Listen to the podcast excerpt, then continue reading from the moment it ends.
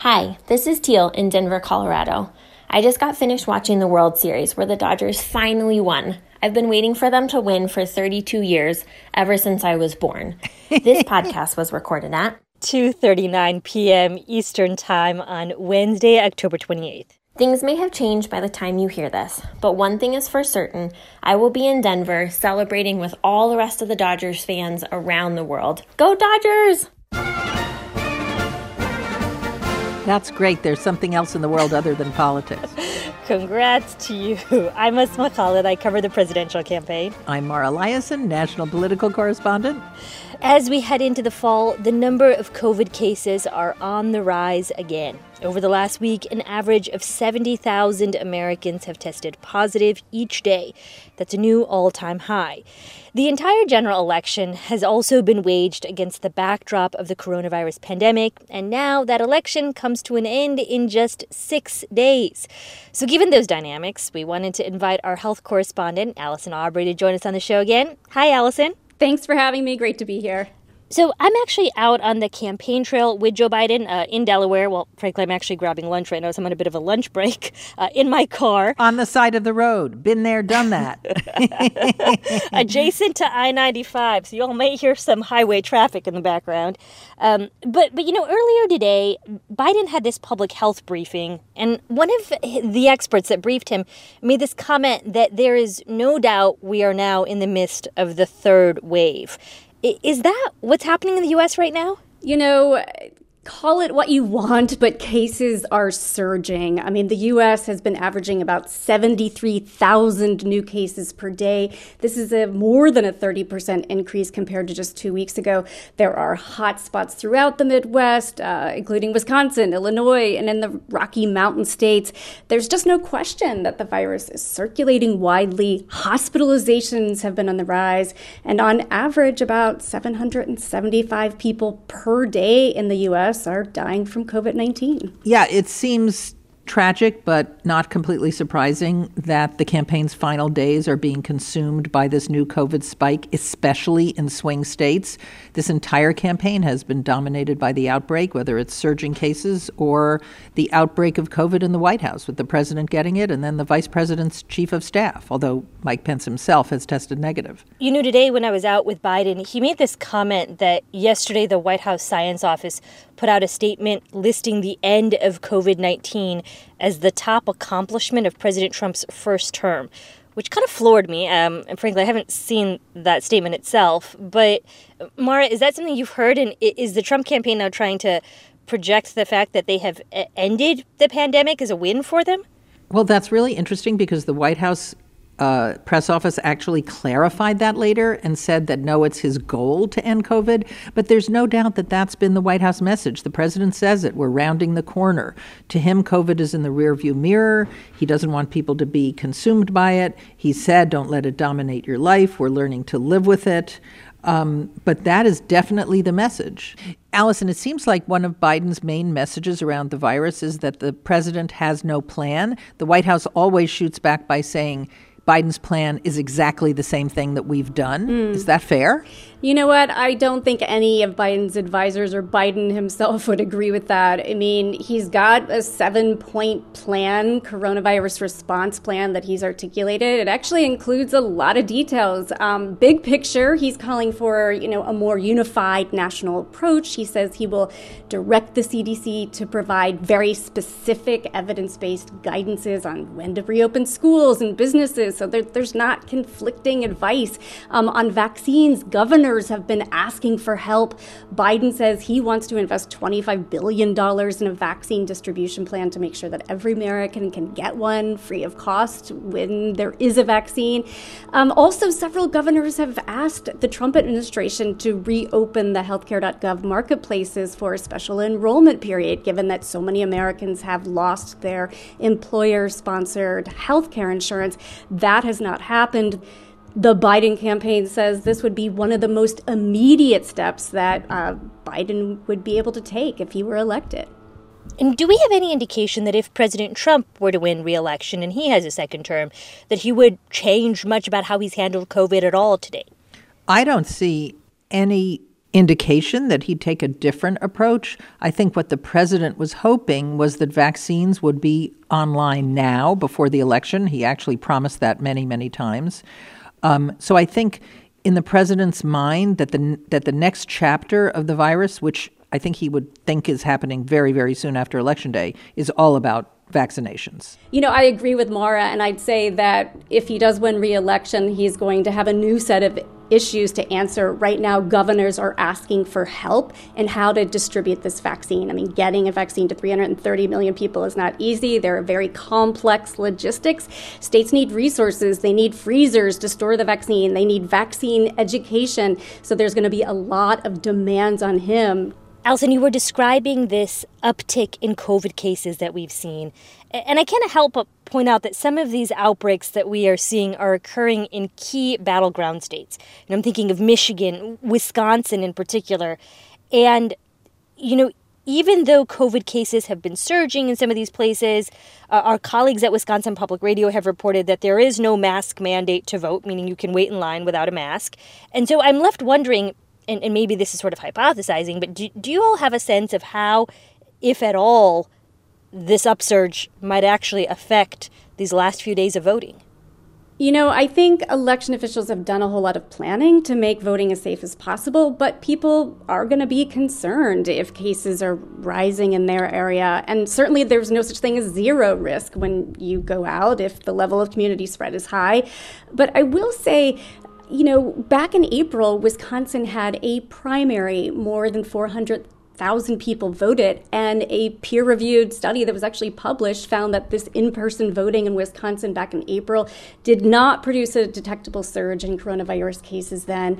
So if people are adherent to all of the guidelines in place, it can be done relatively safely. There are also lots of opportunities to ver- vote early, so you can do that. And if you find yourself waiting in line on election day, be patient. There might be lines, so you know, bring some water, bring a jacket if it's chilly. Don't bring your children or others who aren't voting just to cut down on crowding, and uh, be patient. Democracy in action. All right, Allison, we um, are going to let you go. Thank you so much, as always, for coming on the show. Sure. Thanks for having me. And when we get back, we'll talk more about the historic levels of turnout we've been seeing. Support for this podcast and the following message come from the Annie E. Casey Foundation, developing solutions to support strong families and communities to help ensure a brighter future for America's children. More information is available at aecf.org. Voting is crucial. And I don't give a damn how you look at it. Is this America? It was we, the people. The land of the free and the home of the brave. Not we, the white male citizens.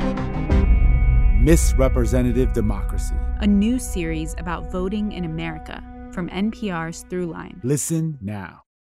And we're back, and we're with our voting reporter, Miles Parks. Hey there, Miles. Hi, Asma in recognition of our podcast listener Teal at the beginning of the show, uh, we should offer condolences to you because uh, you are a big Tampa Bay fan, and uh, Tampa Bay lost in the World Series last night. So, my condolences to you. Thank you. You know, I'm I'm a broken man this morning or this afternoon, I should say, but uh, hopefully with time I will uh, heal at some point. That sounds really, really dire. Sports always gives you another chance to win. So, Miles, why don't we start by having you walk us through where we are with vote totals right now?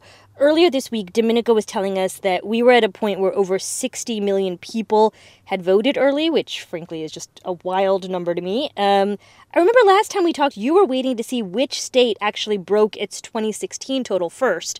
I don't know if you have any updates. Yeah, I do. Uh, and basically, I mean, I've basically been refreshing Michael McDonald, the political scientist from University of Florida, who has this election uh, tracking database. I've basically been refreshing his page every hour or so. We're up to 74 million people have now cast ballots. And, you know, as states, some states are just ramping up their early voting process this week. We know that in states that have been doing early voting, you know, the last couple days uh, of early voting, a lot of times are the most popular times.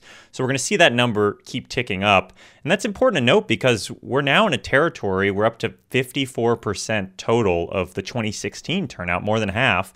So we're in kind of unprecedented territory, the first time in the history of modern elections where more votes probably will be cast in this election before election day than actually on election day.